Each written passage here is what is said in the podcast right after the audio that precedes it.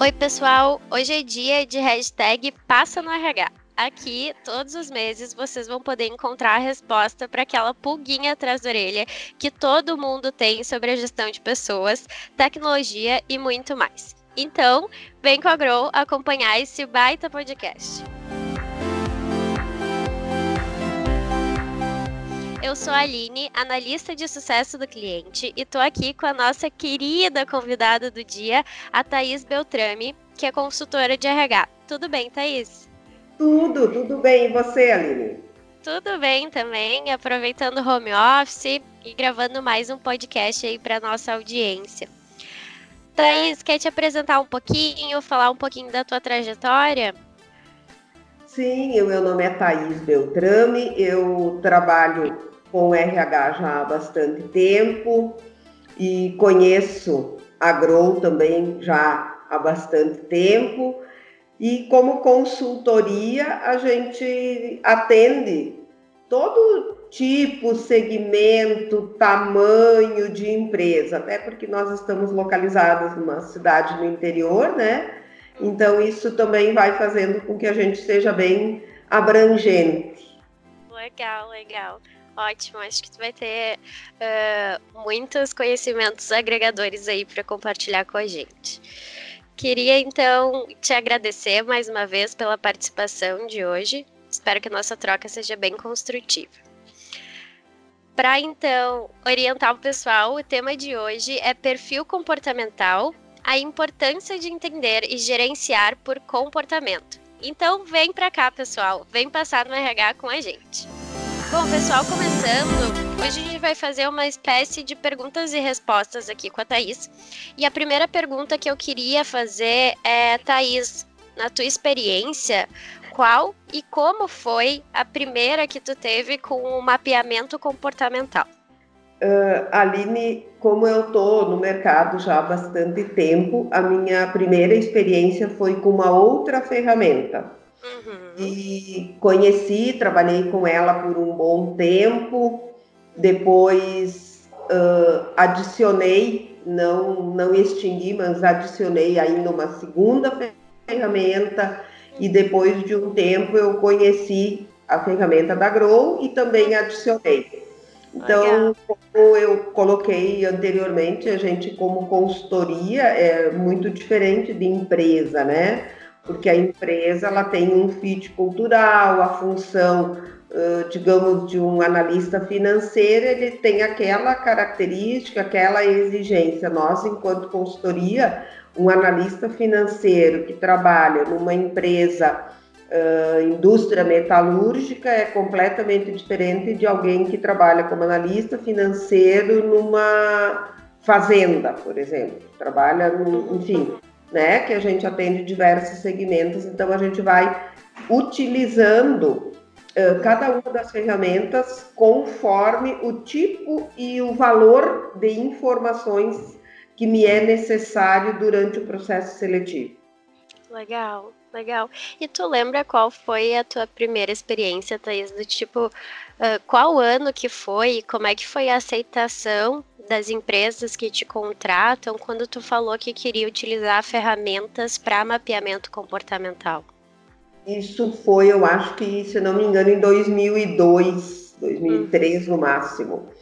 Uh, e algumas foram, como até hoje, algumas pessoas são mais receptivas, né, mais abertas e tal, e começaram a entender que aquilo tinha um valor, tinha uma veracidade, tinha consistência, era fidedigno uhum. e começaram a se interessar e cada vez que ia fazer o recrutamento me contratava exatamente pela qualidade das informações, né, e a intensidade da informação que a gente podia fornecer além da entrevista. Uhum. E algumas, como todos, né, Aline, até hoje ainda encontramos pessoas que têm essa resistência ou enfim, mas Receio, né? É, mas no começo foi um pouco mais difícil, porque foi em 2002, fazem quase 20 anos. É, mas, enfim, fui conquistando o espaço meu, fui conseguindo através das vivências mesmo, né, dos processos seletivos, e que eles foram trazendo para eles uma uma resolução maior, foram sendo mais efetivos, e aí isto, o, o próprio o própria ferramenta, assim, a própria coisa Sim. foi fazendo ainda isso e eles foram começando a acreditar, digamos assim, mais nisto. Uhum. Como se fosse uma comprovação pelos resultados e daí isso. começasse a ter uma aderência maior na empresa. Uhum, exatamente, bem isso. Legal, legal. E tu acha que tem alguma diferença, Thaís, por exemplo, nas experiências que tu já teve, né, de empresas maiores serem mais abertas ou empresas menores serem mais abertas, ou tu não vê essa diferenciação? Não, não seria esse o critério de, de diferenciação, não. Uhum. Isso está na pessoa, porque tem, por exemplo, empresas de grande porte e que tem ou um gestor ou uma pessoa do RH que uhum. é mais tradicional, mais conservador, né? E assim como também tem empresas, por exemplo, uma, uma agência de publicidade, né? Uhum. É uma característica extremamente jovem, é uma pegada bem diferente. Sim. Então, eles podem ser pequenos e ter quatro, cinco pessoas que trabalham com eles e acreditarem, aderirem, receberem, ou tipo assim, vamos apostar pelo menos, né? Sim. Para ver é. no que, que tá. Então não é o pequeno do grande que diferencia, é a pessoa que diferencia. Então tem muito a ver com a cultura e quem tem o poder decisivo de verificar se quer aplicar ou não, investir ou não nesses mapeamentos comportamentais. É, é, o perfil do gestor mesmo, sabe? Uhum. Porque pode ser um gestor de uma grande empresa e ser uma pessoa madura, como uhum. que nem eu, com mais de 60 anos, uhum. e, no entanto, é receptivo e acredita e aposta e quer conhecer e gosta da inovação, enfim, uhum. e tem alguns que, que não, que são mais conservadores e entendem que não precisa, ou isso não traz uh, resultado, enfim. Eu acho que é da pessoa mesmo, Aline. Entendi. Perfeito, Thaís. Bom, próxima pergunta. Dos feedbacks que tu já recebeu sobre as consultorias, né, que faz e que tu aplica análise de perfil comportamental, é possível perceber um aumento na maturidade dos gestores sobre a necessidade de compreender mais sobre o comportamento? Ou seja, né, depois que tu foi lá, fez teu trabalho, entregou, tu vê um resultado diferente, um olhar diferente para o comportamento humano? Sim, percebo. Uhum.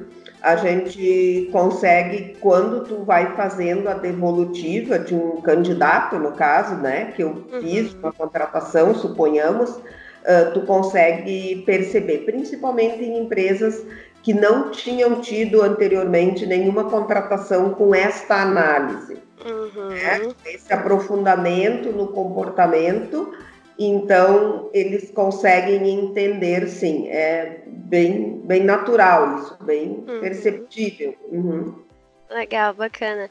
E acho que quando os gestores estão conectados nesse processo também, né, participam, recebem devolutivas, fazem a análise, eles conseguem utilizar isso para o autoconhecimento e para a transformação, né? Sim, porque eles vão começando a entender que eles precisam ter um ambiente onde vá ofertar as condições necessárias para aquele perfil que a gente selecionou se desenvolver, ou não contrata essa pessoa se a empresa não oferece. Uma empresa, por exemplo, né, que a gente falou antes, digamos, numa uma agência que uhum. tem uh, muita cultura assim jovial, eles não precisam estar presentes, eles podem escolher seus horários, enfim, tem todo uma diferente de uma outra um escritório de contabilidade, por exemplo, né? Sim, né? Uhum. Então, se aquele perfil não estiver alinhado, é melhor não contratar. Perfeito, perfeito. Tem que ter uma aderência, né? Porque senão, uhum. no fim, depois de todo esse trabalho, de todo esse investimento, a pessoa acaba saindo Uh, e o custo para contratar de novo, né? Vem de novo e todas essas questões que a gente já conhece. É, e quando se dá devolutiva pro candidato que participou e não foi selecionado, uhum. a gente inclusive aborda isso, sabe, Aline? Que, uhum. de certa forma isto pode parecer inicialmente uma notícia ruim, mas que não é ruim, que é uhum. é apenas ele está inadequado para aquela cultura, para aquela empresa, uma empresa ou é familiar ou é uma empresa muito grande, onde o perfil dela não se alinha, que ela gosta mais de estar próxima e é uma uhum. grande multinacional, onde a pessoa não vai ter essa aproximação e a pessoa vai compreendendo que realmente foi melhor não ser contratada e esperar Sim. a oportunidade mais adequada para ela. Legal. Legal. Acho que esse trabalho que tu faz é muito humanizado, né? De dando retorno, retorno positivo ou negativo, e de fato fazer com que a pessoa entenda, né, o motivo da não seleção. Sabe que enquanto tu estava falando, eu lembrei de uma frase de um professor que eu ouvi na época da faculdade quando a gente estava buscando pelos primeiros estágios, que ele falou, pessoal, não se desanimem, né? Quando vocês recebem um não, vocês têm que perceber que na verdade aquilo está sendo um favor da empresa, que está dizendo para vocês que vocês não têm o fit com aquele lugar e não adianta a gente forçar um fit, né? É muito melhor vocês buscarem um lugar que tem uma conexão com quem vocês são intrinsecamente. Uh, queria ir para uma próxima pergunta. E essa eu acho que eu já sei a resposta. Mas lá. queria saber, Thaís, se tu acha que a gestão por competências, né, a gestão por soft skills, faz diferença na construção de times de sucesso dentro de uma empresa. Sim, faz toda a diferença, Aline. Não só na contratação, né? Faz também em algumas empresas onde já tem mais estruturado assim o cargos e salários e, né, como que tu vai desenvolver, quem são os talentos que tu pode contar, digamos assim, para ver uma, uma promoção, desenvolver essa pessoa. Também aí tu tens que ter isso descrito e uma vez que tu tem, tu vais conseguir identificar dentro da tua própria empresa quem são as pessoas que vão reunir estas competências, sabe? Que tem a possibilidade de hoje já estarem dentro da pessoa, só falta tu uh, valorizar, tu potencializar isso, e tu só consegue fazer isso quando tu olha para essa ferramenta com toda atenção. Com certeza.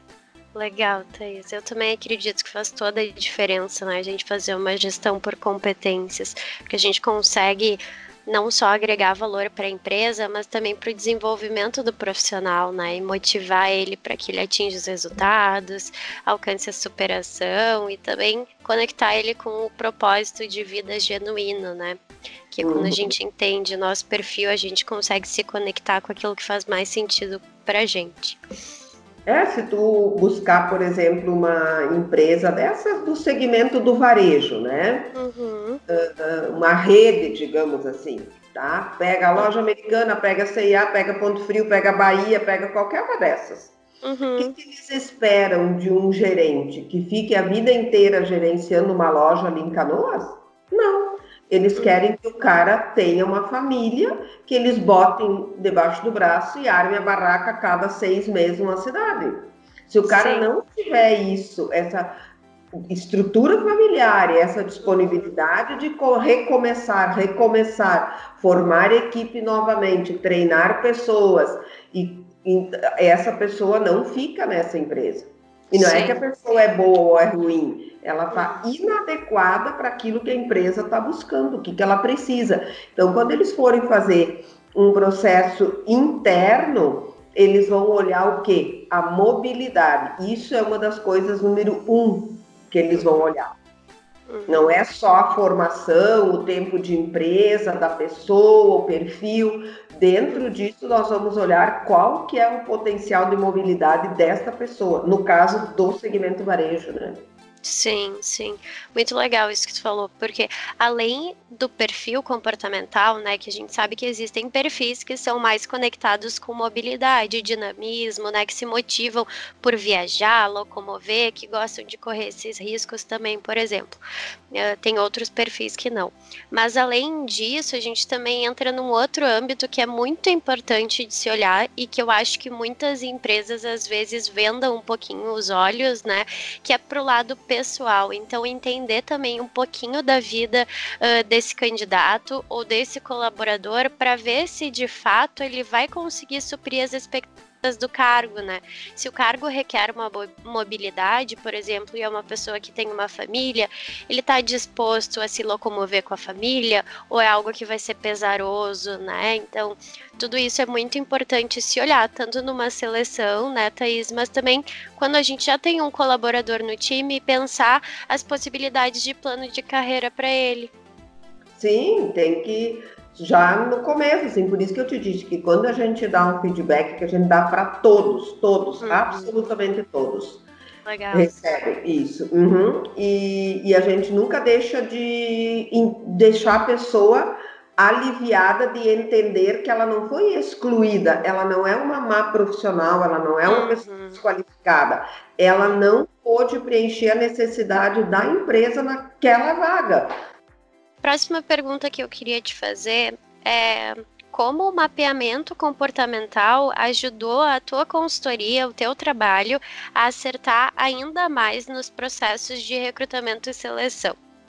O mapeamento sempre nos ampara, né? Porque eu nunca deixei de fazer a entrevista presencial, tá? Eu acho que ela nos traz uh, coisas bem importantes e a gente também vai com o tempo, Aline desenvolvendo né, algumas capacidades de observação e tudo, então eu acho que a presencial ainda é bem importante. E durante a entrevista, como eu faço ela também por competência, porque eu vou direcionando as perguntas para aquilo que eu preciso que seja evidenciado, né? Uhum. Conforme a vaga que eu estou selecionando.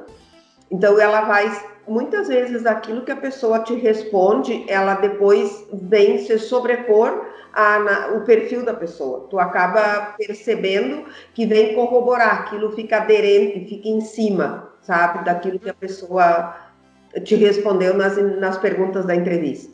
Ele é uhum. muito importante por isso, porque a entrevista mostrou né? E toda a trajetória da pessoa, por onde ela passou, que trabalhos ela já executou e tudo, e aí tu faz o perfil e tu consegue nitidamente perceber isso. Uhum. Bacana, tu trabalha então como se fosse como uma confirmação, né? Então entrevista a pessoa, Sim. colhe dados e depois ainda confirma isso com uma ferramenta assertiva, por exemplo. Sim, e quando eu faço a devolutiva para o candidato, eu vejo também em todos os momentos se tudo aquilo que a ferramenta nos mostra sobre as suas tendências de comportamento e tal, se ele se identifica nisso, se realmente ele se percebe daquela forma, se esta é uma tendência de comportamento dele. E aí, à medida em que ele vai, também isso ajuda ainda mais, sabe? Então, eu só vou fazer com a empresa depois disso também. Eu Perfeito. tenho que estar me sentindo segura e por isso eu acho que eu tenho uma assertividade bem alta. E já aconteceu alguma vez de tu, por exemplo, ter dois candidatos, né, que tu passa para uma empresa e tem um que tu acredita que tem uma maior compatibilidade com a vaga, em termos de soft skills aqui falando, mas claro uhum. que eu sei que teu trabalho também permeia aí uma triagem de conhecimentos técnicos, né? Mas aí tu devolve para a empresa um profissional que tu acredita muito no potencial dele para aquela vaga e para aquela empresa e outro que nem tanto. E a empresa vai lá e seleciona o que nem tanto. Isso já te aconteceu? Já. já. E aí, como é que foi? E aí eu sou, sou bem incisiva, assim, eu digo, ok, optou por esse, vamos fazer o seguinte, tu assina aqui que foi você que optou por esse. Uhum. Né? Tem que. Ah, mas aí quando tu pede para assinar, então já fica um pouco diferente, né? Sim. Ah, mas então vamos olhar de novo. Ah, então tá, então vamos olhar de novo. Se ainda assim ele permanecer com aquela, ok, uhum. vamos, vou te respeitar, essa foi a tua escolha e uhum. vai, vai ficar com esse profissional. Só que no e-mail que eu envio, eu sempre deixo os meus registros. Legal, Thaís. No início aí da nossa conversa, tu comentou que começou a tua jornada aí com ferramentas de análise comportamental, com outras, né, do mercado, e depois acabou conhecendo o PDA e as ferramentas também da Grow, né? Queria te pedir, né, que tu contasse um pouquinho do teu relato, como é que vem sendo a tua experiência com o PDA, e se tu tem algum case bacana para compartilhar com a gente. Eu gosto da ferramenta, utilizo ela, hoje já me sinto segura, né? Já fiz duas vezes a formação, depois já fiz agora com a Silvia de novo. Eu acho que sempre a gente tem que aprender e também renovar, né? As nossas atividades vão, vão caindo na rotina e falar com um especialista sempre ajuda. Então, hoje me sinto segura fazendo uma devolutiva, fazendo uma análise. Uh, utilizo ainda outras ferramentas que são para vagas de menor expressão, digamos assim. Uhum. Então, utilizo sim.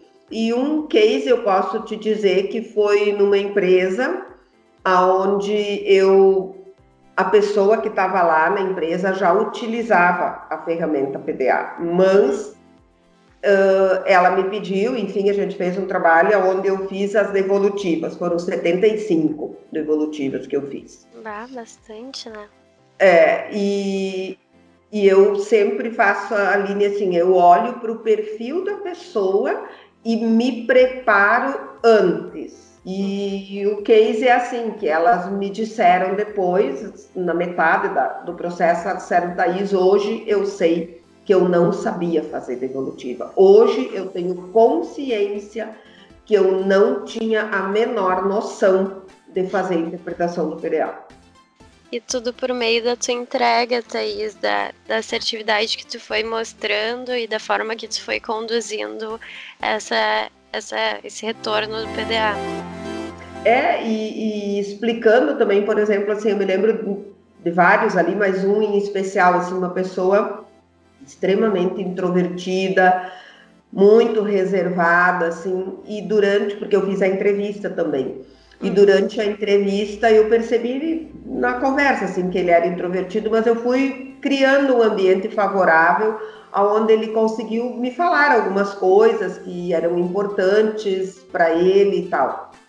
E eram, inclusive, algumas mágoas, digamos assim, sabe, Aline? E essas mágoas eram oriundas de uma devolutiva de há mais de dois anos, onde ele recebeu e ficou alguma coisa, digamos, de ressentimento, assim, ele não, não, não foi bem recebido, enfim.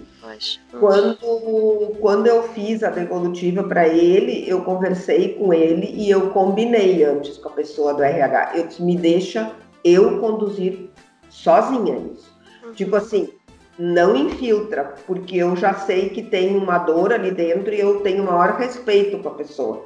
Que antes de ser candidato a promoção ou candidato, ele é um ser humano e ele merece o meu respeito. Aí eu deixei essa pessoa falando, fiz pouco, ele foi lendo algumas coisas do relatório dele, eu fui fazendo algumas intervenções muito esparsas e depois fiz o gráfico com a confirmação dele o tempo inteiro e no final ele me disse: "Você deveria me dar todas as devolutivas".